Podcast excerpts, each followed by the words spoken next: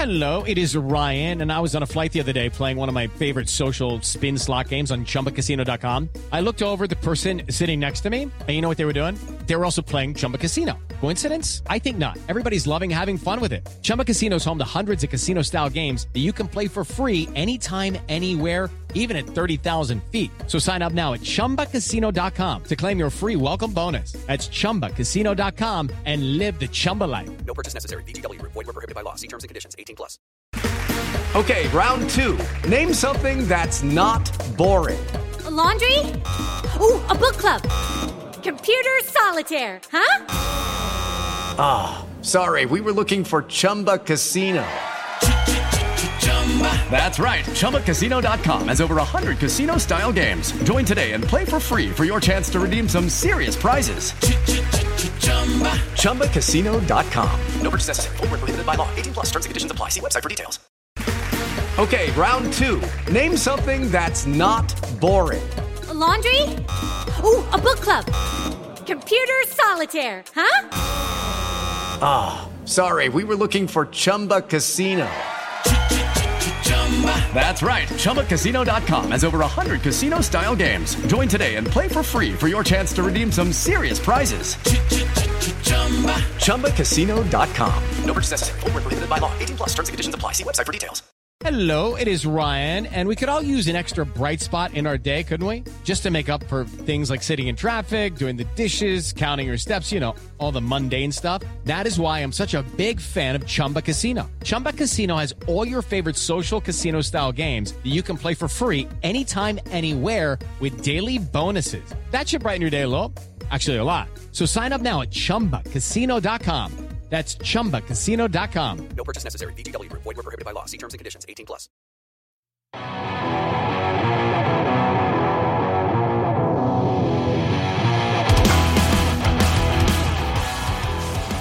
All right, welcome to Out of the Blue from Maize and Brew, part of the SB Nation Podcast Network, the podcast that needs some introduction.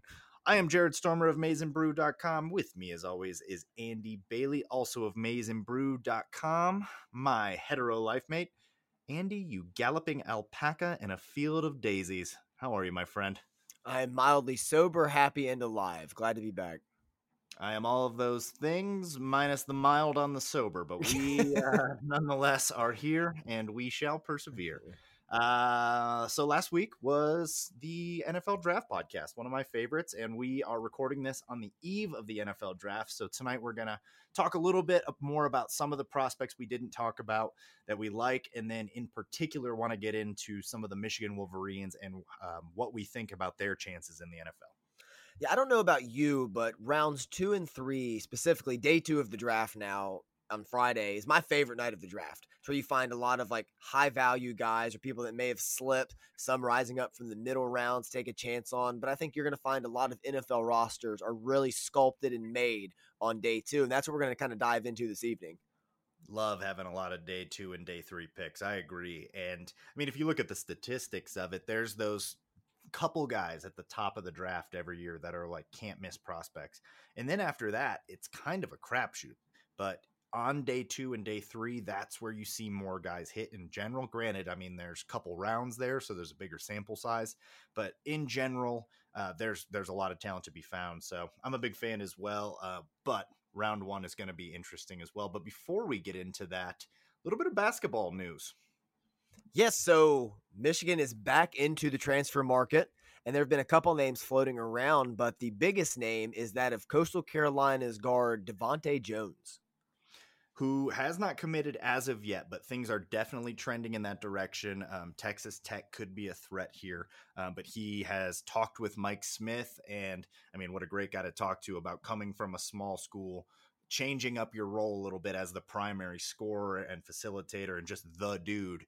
And coming to a, a good team that's ready to compete and playing a role. So, this would be uh, your fill in for Mike Smith if you will. But this guy is absolutely no slouch. Um, you got his stats for Coastal Carolina there, right? Yeah. Uh, last season, DeVante Jones averaged 19 points a game, three steals, which is impressive, three assists, seven rebounds, and was decently efficient from the floor. Shot 37% from three and 49% from the field overall, taking about 13 shots a game. So he's coming in, he can fill it up, leaves a little bit desired on defense overall, but he, I think it's just because he takes gambles with those steals. So I think in probably a better coach defensive setting, he could thrive a little bit more for this team. I also think, and we were talking about this a little bit ago, that having to be the guy every night on offense means you're probably going to lose a little bit on defense. That's not going to be the case at Michigan. He's going to come uh, here and be asked to run the offense within the offense, and when the shot is there, to take it. He'll be the primary facilitator, the primary ball handler, handler. He'll split duties with Eli Brooks. But I think that not having to be the guy is going to allow him to focus a little bit more on his defense. And the fact that he averaged three steals a game for a season shows me that the defensive upside is there. So he's also two inches taller than Mike Smith at six one. So I'm buying into the fact that he could become a plus defender and already liking what I see with his scoring. And what season was it? Is you said his junior year he was averaging was it six assists a game? That was his sophomore year, average six sophomore assists a game. Year. So I like that as a projection for a uh, primary ball handler as well. So I, I, like what I what I'm seeing out of this guy. Need to do a little bit more research, watch some more tape, but I think that would round out the the lineup pretty nicely. Yeah, in this offense, it's basically going to be: can you control tempo, protect the basketball, feed Hunter Dickinson, and hit wide open shots? Yeah, I mean, absolutely. And uh, well, let's let, let's take a, a look. If this is the guy that probably ends it as far as the transfer portal, I mean, they could go for a backup center, but I mean, with Moussa Diabate coming in, I would say probably they're good on that. Wouldn't, what do you think on that? I, I think so as well. It's either going to be this kid or the kid from Georgia, who I believe led the SEC in assists last year. But the buck stops with one of them. After that, you don't need to add anybody else to this roster. It's already filled out. Absolutely. And the reason you do this is because you're not trying to just have a good season next year. You're having you're trying to have another elite season. And that's what Juwan Howard has has built Michigan into. They're not comfortable with just saying, "Oh, you know, we made the the round of 32." They want another deep run, so having an established guard will be good for that. So, assuming we get DeVante Jones, that means he's probably your starting point guard at six one, moving Eli Brooks back to the 2 where he's probably more comfortable.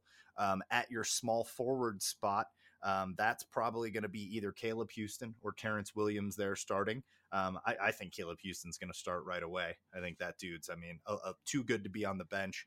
Um, power forward, um, Diabate, Brandon Johns. I'm leaning Johns here with the, how he closed the season. What do you think there? I'm leaning Brandon Johns as well. And even at small forward, you could lean Terrance Williams because you remember Hunter Dickinson wasn't starting day one. So it can take right. some time to learn everything. But honestly, the way Brandon Johns came on, I think he could start all season at power forward, and I would not be mad about it. Brandon Johns with confidence is a different player. I'm so mad that I started to like cool off on him last year because that was the dude I was riding because I yeah. love the way he plays and just took a huge leap in the tournament. So I'm happy to be back on board the Brandon Johns hype train. I think he's going to be awesome for us. And I mean, he's just a big body. So him and Dickinson banging down low is going to be a nightmare with this new version of Brandon Johns and another year of Dickinson in the in the system. Obviously, Dickinson's your starter at center. We're not even going to debate that. Uh, who do you think the first guy off the bench is then? Because we didn't mention there Zeb Jackson, Kobe Bufkin. Um, Terrance Williams maybe starting, maybe it's Houston, and then Diabate, as well as Frankie Collins coming in. You got Isaiah Barnes coming in. I mean, it, this is loaded. There's so many guys. Who do you see as the first guy off the bench, or I is think, there any guy you think is starting that I I missed? I think you nailed the starters. I think Diabate is the first forward off the bench, and they can rotate pieces around if they need to outside of that. And I think Zeb Jackson will be the first guard off the bench. He had his moments last year, especially forget what game it was where he just hit a couple threes. Was it Big Ten tournament against? Uh, yeah, no, it was uh, that was in the NCAA tournament yeah, just went off. They're like, oh, okay, you're here now. That's nice. So he showed some flashes there, and I think he continues to take that step. This coming season will be the backup, either one or two, because we saw the Eli Brooks versatility. So he can transition over, and I think the forwards have a little bit of that versatility as well. I think um, if assuming Houston starts, it'll be Terrance Williams first off the bench because there's going to be nights where Houston's going to struggle being a true freshman, and Terrance Williams, I mean, not much older than him, but has a little bit more experience. Played in some big games last year, not you know in critical moments, but nonetheless has that experience. So I'll say Houston starts Terrance Williams, the next guy off the bench. Then I think Diabate. I think you're absolutely right because he can play five or four Yep. So that's going to be critical. Um, I, I, I do think that I mean with him coming off the bench, I mean you don't really have a true backup center other than Diabate, so I think he's going to back up Dickinson more than he's going to play the four. I don't think you'll see a ton of Dickinson and Diabate on the floor in year one, personally. Yeah, that's just see that is just too much size down there. These guys would not they don't complement each other's games the way they play. Maybe we have the wrong read on Diabate. Maybe he can, but I don't see why you do that. You can have one of them on the court at all times during the game, so you're never giving up that much size inside. So why just have the embarrassment of riches out there together? Space it out, get the rotations going. And Juwan Howard, I mean, he's national coach of the year for a reason. He's going to figure out how to rotate these players in and out. And man, you talk about when we and whenever we need a light here on this podcast, we can just turn to basketball. We absolutely turn to basketball. It's so much more fun to talk about these rosters than it is the football rosters right now. And like that's an embarrassment of riches there. Like Kobe Bufkin, I'm super high on. Zeb Jackson's absolutely my dude. Um, if even one of those guards and like somebody like Terrance Williams takes a little bit of a leap, and you know there was that video making its rounds the other day of Hunter Dickinson absolutely drilling threes. I mean, leaps like that, and you can easily talk yourself into, oh, okay, top five team in the country coming in, easy. Yeah, we're talking about Bufkin, and he could be the ninth man on this team.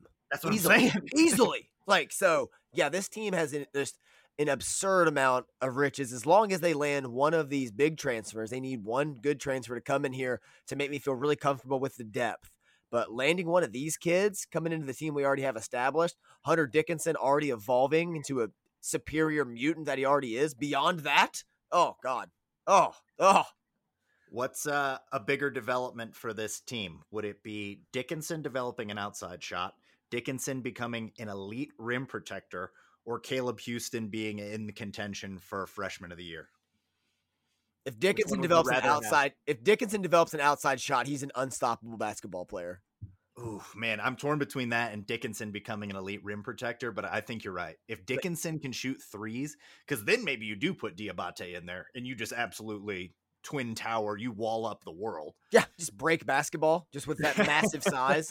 Yeah, yeah. Like, so I mean, Oh, so like I mean, the Lakers proved it last year. They were just too big for all the teams in the NBA, and everybody thought, "Oh, big bang basketball is dead." No, it's still alive. And if you can bang on the inside like these guys can, and Dickinson can space the floor now, and if that spacing comes with a handle, oh, oh man. Um, Dickinson seven one, Zeb Jackson six five, Terrance Williams six seven, uh, Brandon Johns six eight. Uh, who else am I missing here? Eli Brooks six one and uh, DeVante uh, six one. Can you get me Caleb Houston? I believe is six seven. Diabate, I want to say six eleven. I want to say I got it right here.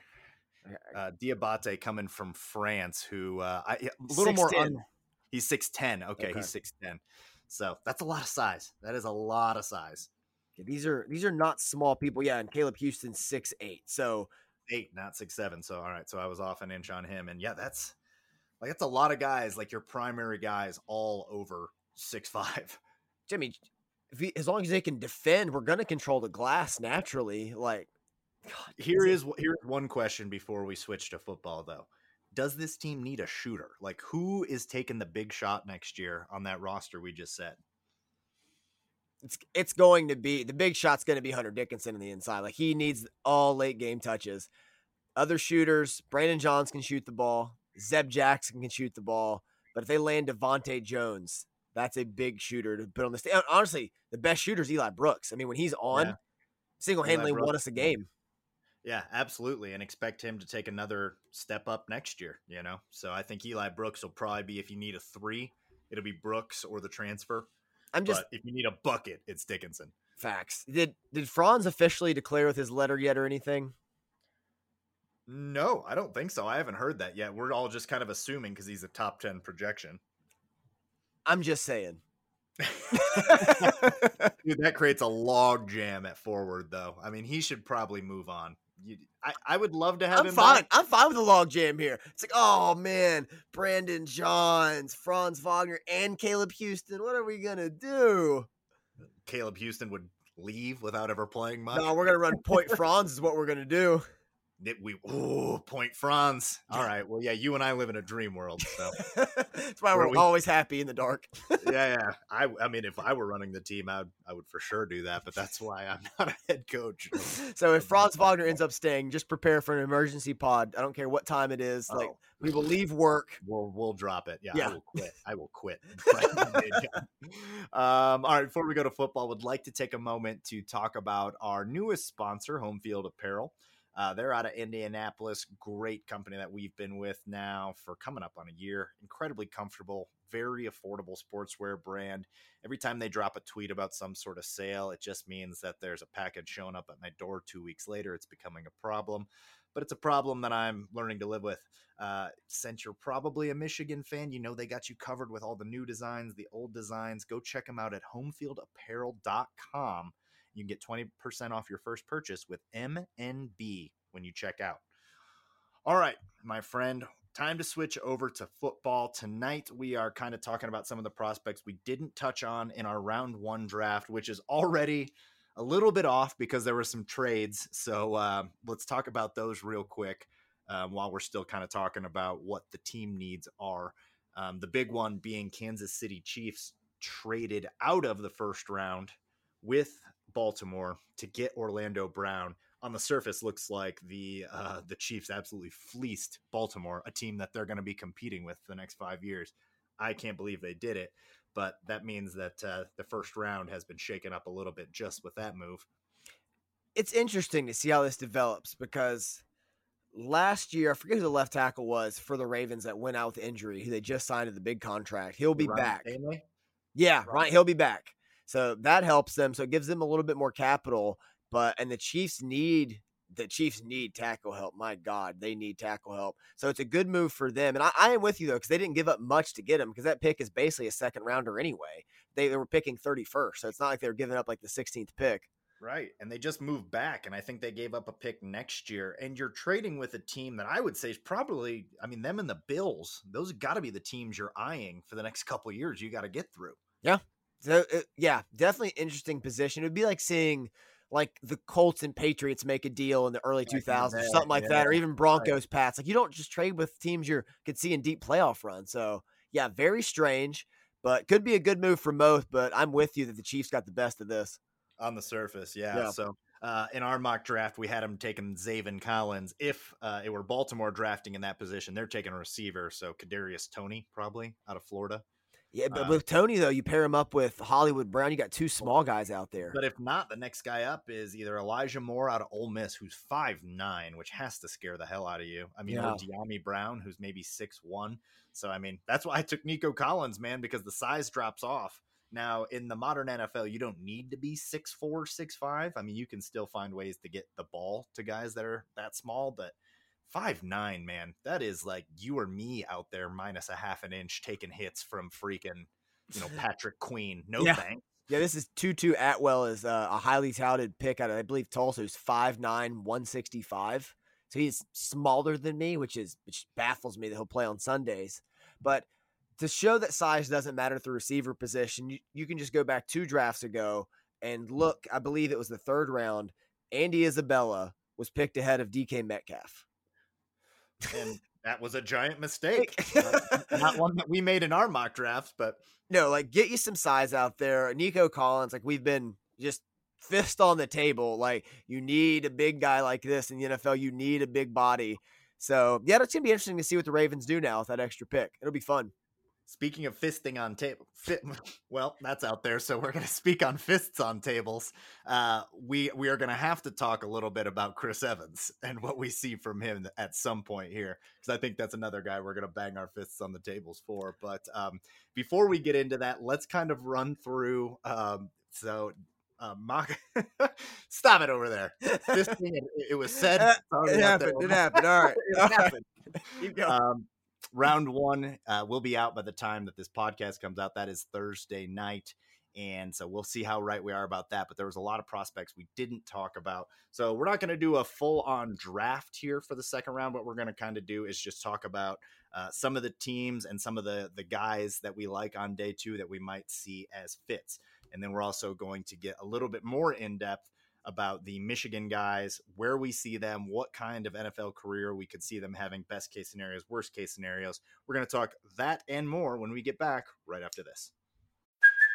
Hey, it's Kaley Cuoco for Priceline. Ready to go to your happy place for a happy price? Well, why didn't you say so? Just download the Priceline app right now and save up to 60% on hotels. So, whether it's Cousin Kevin's Kazoo concert in Kansas City, go Kevin, or Becky's Bachelorette Bash in Bermuda, you never have to miss a trip ever again. So, download the Priceline app today. Your savings are waiting. Go to your happy place for a happy price. Go to your happy price, Priceline. Okay, round two. Name something that's not boring. A laundry? Ooh, a book club. Computer solitaire, huh? Ah, sorry, we were looking for Chumba Casino.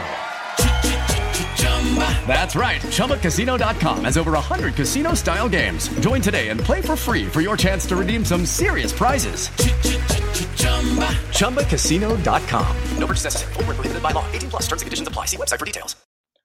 All right, welcome back to Out of the Blue. In the second half of this, we are going all football. Last week we did our mock draft because it is mock draft season, and in 2021, I'm pretty sure even Toys R Us, which is a now bankrupt and defunct company, had a mock draft this year. So we, of course, had to submit ours. Uh, nonetheless, we're going to keep doing it because you know what? It's fun, and we're in April, and there's not much going on. So that's what's happening. We're talking about some of the prospects we did not talk about um, in the first round. We're not going to do a full on mock draft, but we're going to talk about some of the teams, some of their needs, and some of the prospects that might fit in a way that allows us to talk about Michigan prospects. Really, let's let's be honest here. That's what we're all about.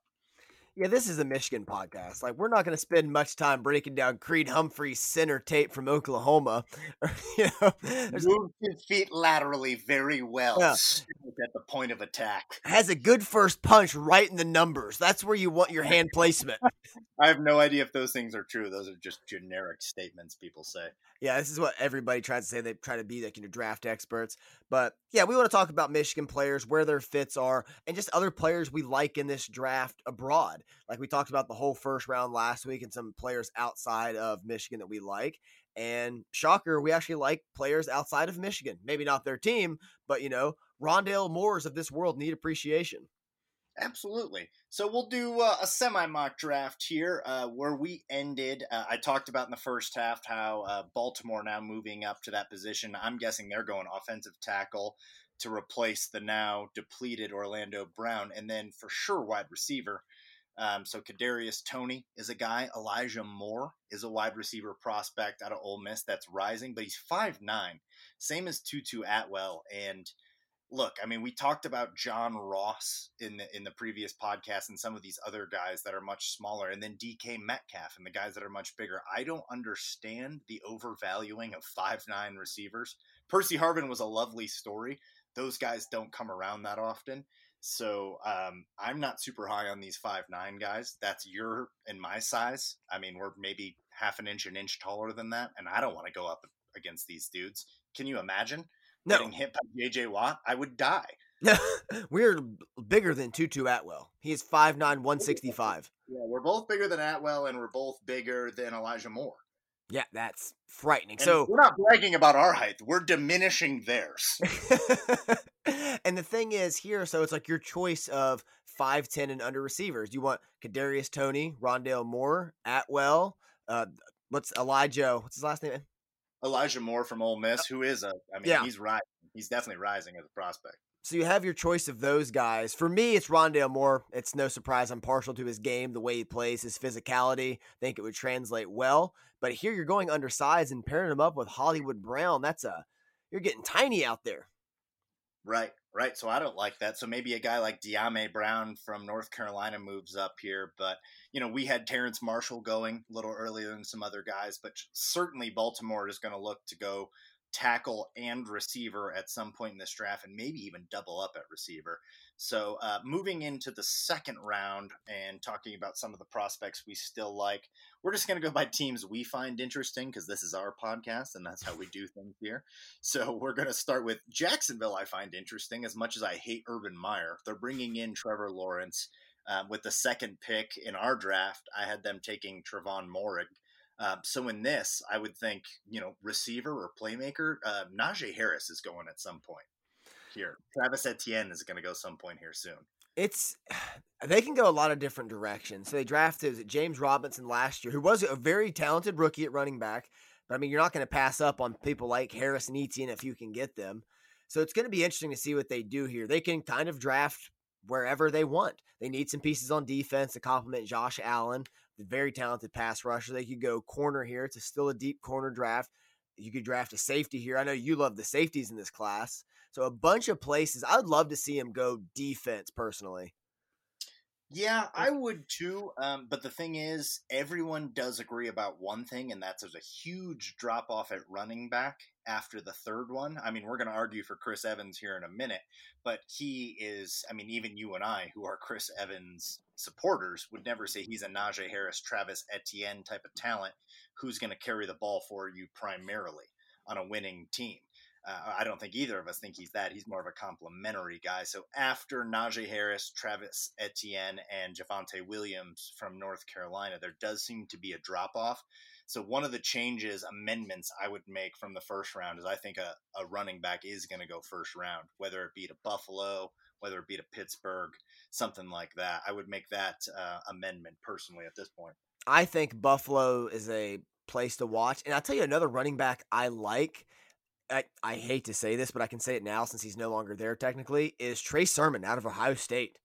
The way he came on at the end of the season, it's kind of been forgotten since he got hurt and finished season injured, but he was running the ball with purpose towards the end of the year.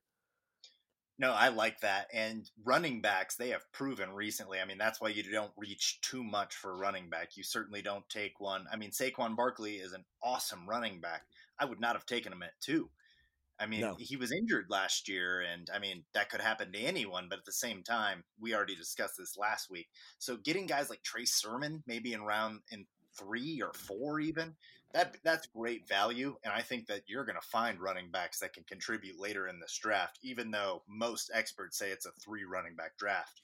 Yeah. So this is why I think this areas where you're going to see Harris, Etienne, Javonte Williams be picked up, if not at the later end of the first round, because they can come in and complement your team in more than one way. Yeah. Uh, next pick I want to discuss, pick 36 for the Dolphins, just because they have so many picks and it feels like a team that's already on the rise with a big draft this year could be a young, exciting team. Um, in the initial draft, you picked both picks and you had Ja'Marr Chase and Jeremiah Owusu Koramoah which both picks that I love, and I ran it by my stepdad. He approves as a Dolphins fan, so you did well there. Where do you go here? Is, is it now time for the Dolphins to look back at offensive line? And their owner is a Michigan grad. I like, like where you're going with this. Could this be a Jalen Mayfield spot? I think this is a Jalen Mayfield spot. I love the value you're getting with him right there at the beginning of the first round. He didn't set the world on fire at his pro day, so that's what really has kind of knocked him down. But when you watch him play football, he's good at football. You had a great quote. It's like, why are you telling me this guy's good at football when he's not? I've watched the games. And Jalen Mayfield only allowed two sacks in his Michigan career. He's only limited by the number of starts he's had. I think he fits seamlessly into the Miami Dolphins offense. And then you have him, Koramoah, and Ja'Marr Chase as your first three picks. Oh, man. I like that. I mean, if I'm a Dolphins fan, I'm pretty excited about those first three picks. And weighed in at 6'5, 326 at his pro day. Uh, did not do the bench press. You know, he was still recovering some from some things at the end of the season there. Um, the other measurables there, uh, the for, the 40 time is 531, which isn't lighting the world on fire, but that doesn't necessarily matter. The uh, the one measurable though is the three cone drill that people are saying may have dropped him, which was a 786. That probably doesn't mean too much, but that is a little slow, and you do want that lateral quickness, especially if you hope to play this guy at left tackle. We were talking a little bit earlier um, about how you definitely see him as a better right tackle. I don't disagree with you, but I think he could play left tackle. He, we haven't seen him on the field that much. This is a guy that hasn't played that many snaps. So I definitely think he could, at six five, develop into a left ta- tackle prospect. But I, I feel really good about him as a right tackle prospect for the Dolphins. I remember when Mayfield got on campus, they were talking about him starting at one of the tackles as a true freshman. And that never happens in football unless you're this elite kind of talent, which he is. And what I really liked about Jalen Mayfield this past year, just character wise, is as momentum started as the season was coming back, he's like, I'm opting back in. We're winning the natty. Like, obviously, that didn't come to fruition. We barely won two games, but th- that kind of support for your brothers means a lot to me. Like, it's an old way of thinking about it, but that says something about who he is.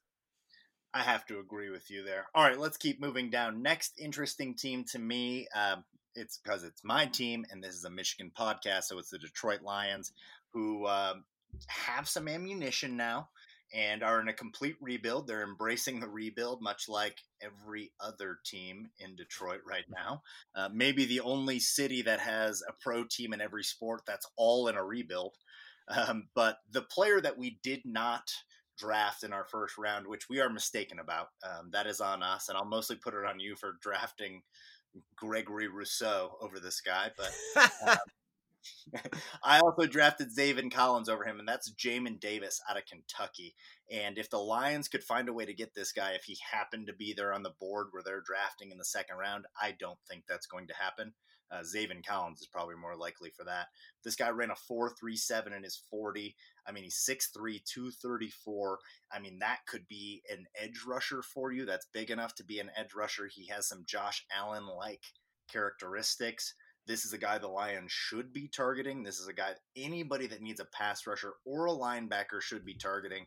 I mean, he's only going to grow as a player. His ceiling is starting to tantalize people, and the fact that we didn't have him in our first round, I think, is going to be something we regret. I think he will for sure go first round the more I watch this guy's tape. You know, we can think on our sins another time. We don't have to do that right now. But Skyfall. this yeah, this is an absolute great pick. He's huge. He's 6'4, 234. Just he can play in coverage. He's a nonstop athlete. I think it's a great pick, especially like you said, the versatility inside and out on the defense. So he's not just pigeonholed into one spot on a rebuilding team. Yeah, and I'm not saying this is my pick and he'll go there. I'm saying this is a guy that the Lions should be targeting. This is a guy the Browns should be targeting. I mean, any defensive and like in the modern NFL, every team could use a linebacker in a corner. Yeah.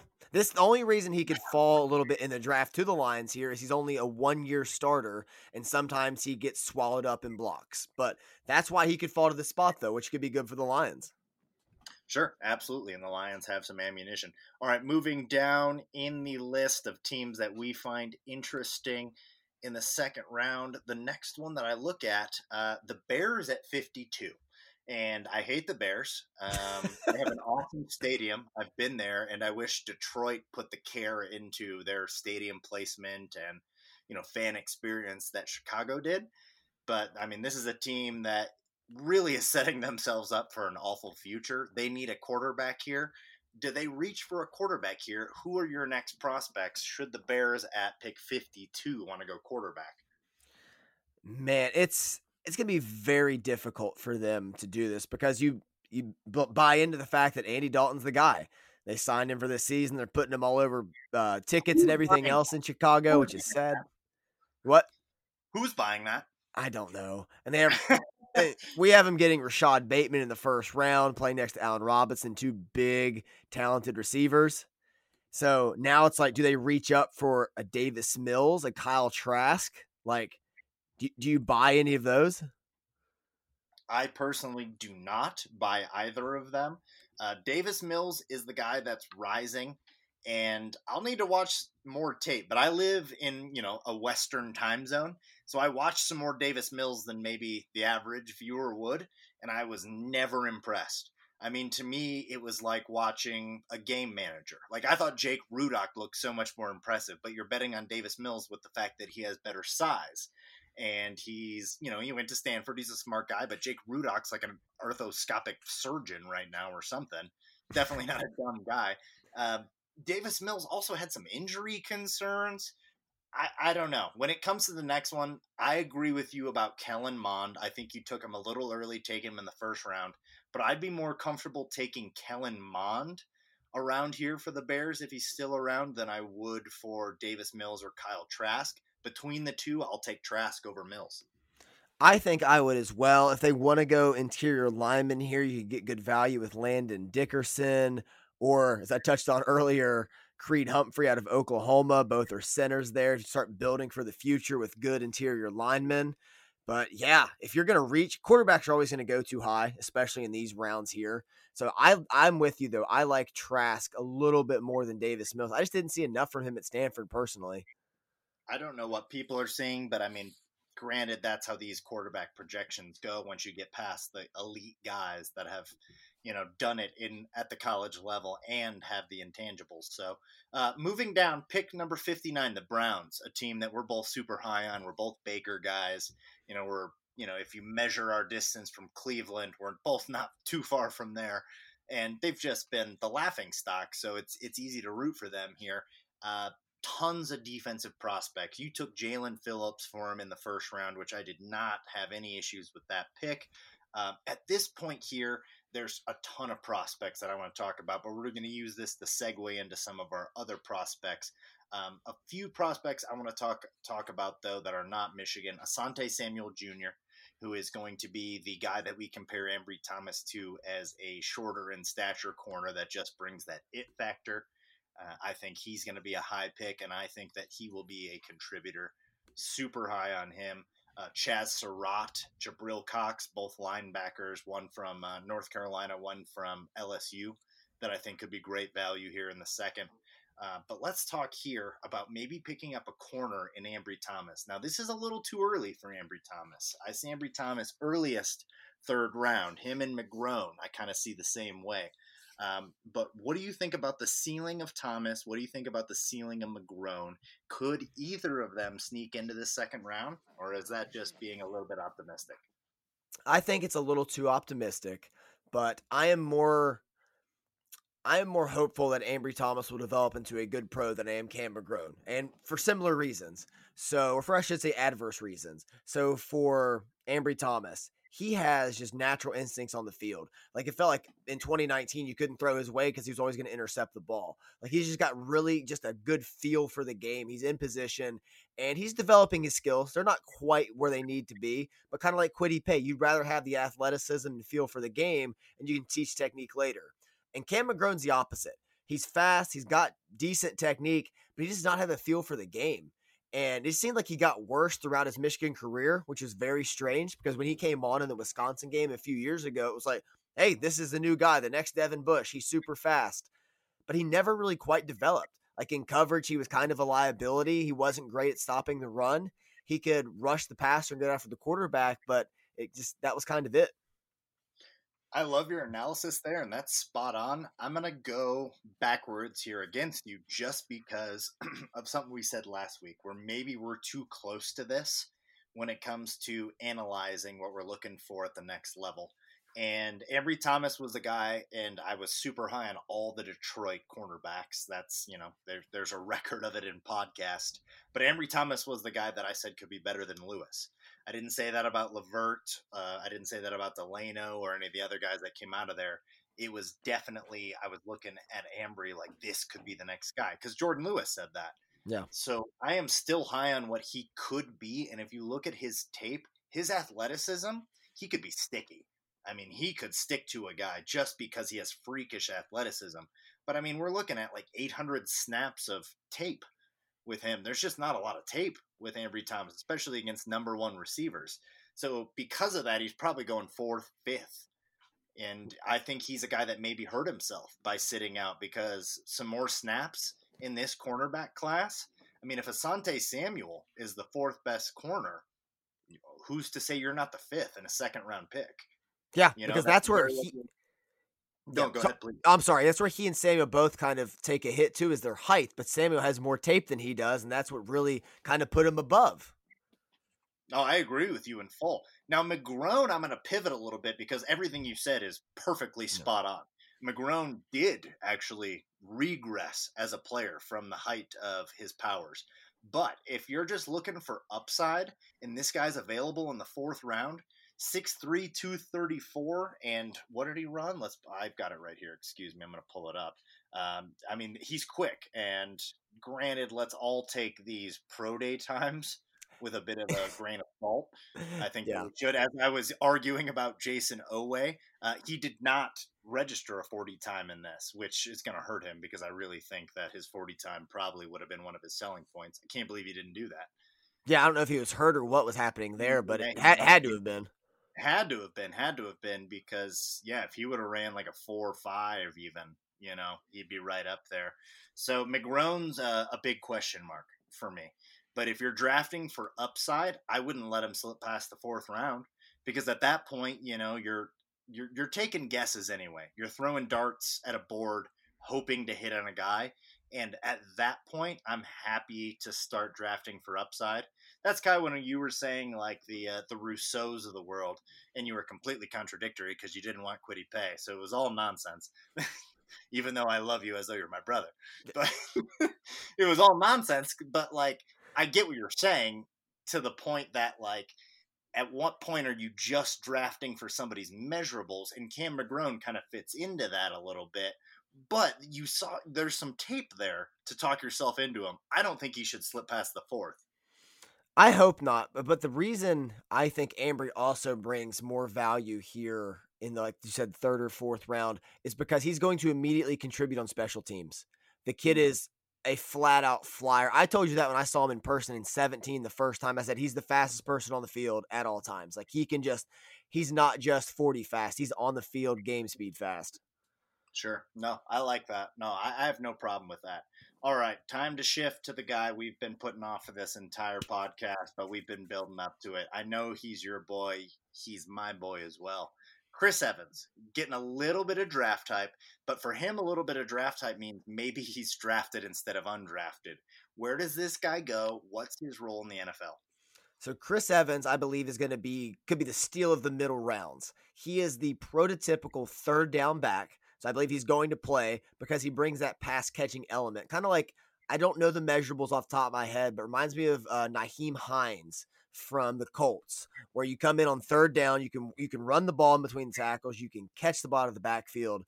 And Chris Evans is two things that the pro day showed. He is thick and he is fast. I believe you have the measurables up. Uh, for Chris Evans? Yeah.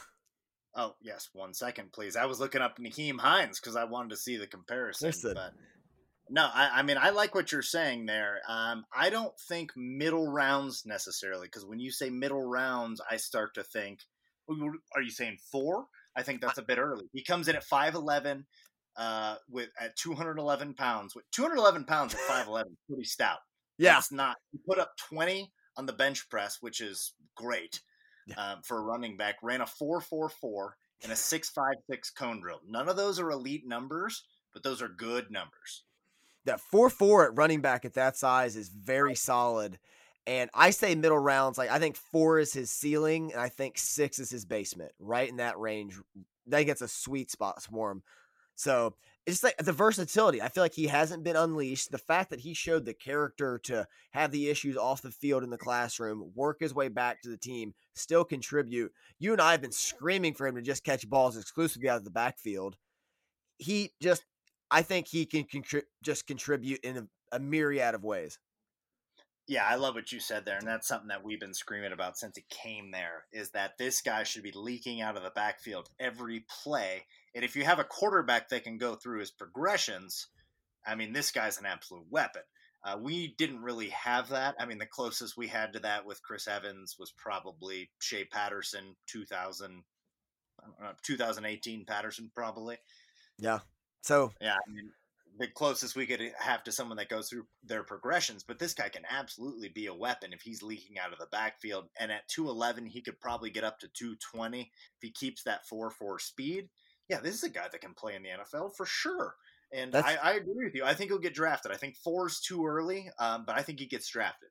yeah, he's bigger than Nyheim Nyheim or I'm sorry, Travis Etienne's 5'10, 205, and Javonte Williams, who's thought as like this big bull, is 5'10, 220.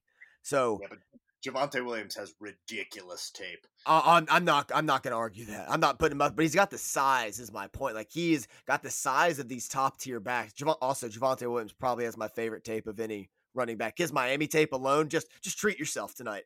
Uh, Yeah, yeah.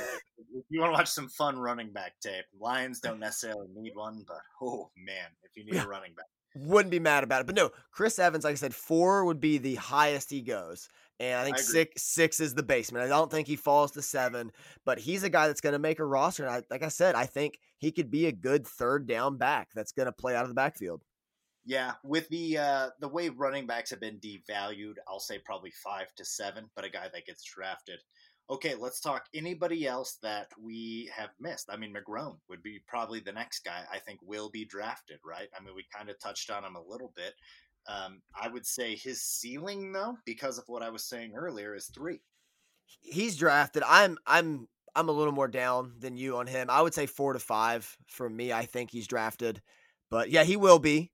And is Carlo Kemp drafted? No, I, I- do not. think so. I, I don't know. I mean, I don't think there's a combination of tape or measurables that gets him there. I mean, he'll get a practice squad invite from the Dolphins because Stephen Ross brings in every Michigan guy. I'm I'm with you. And the sad thing is, I think Quinn Nordin gets drafted in the seventh round.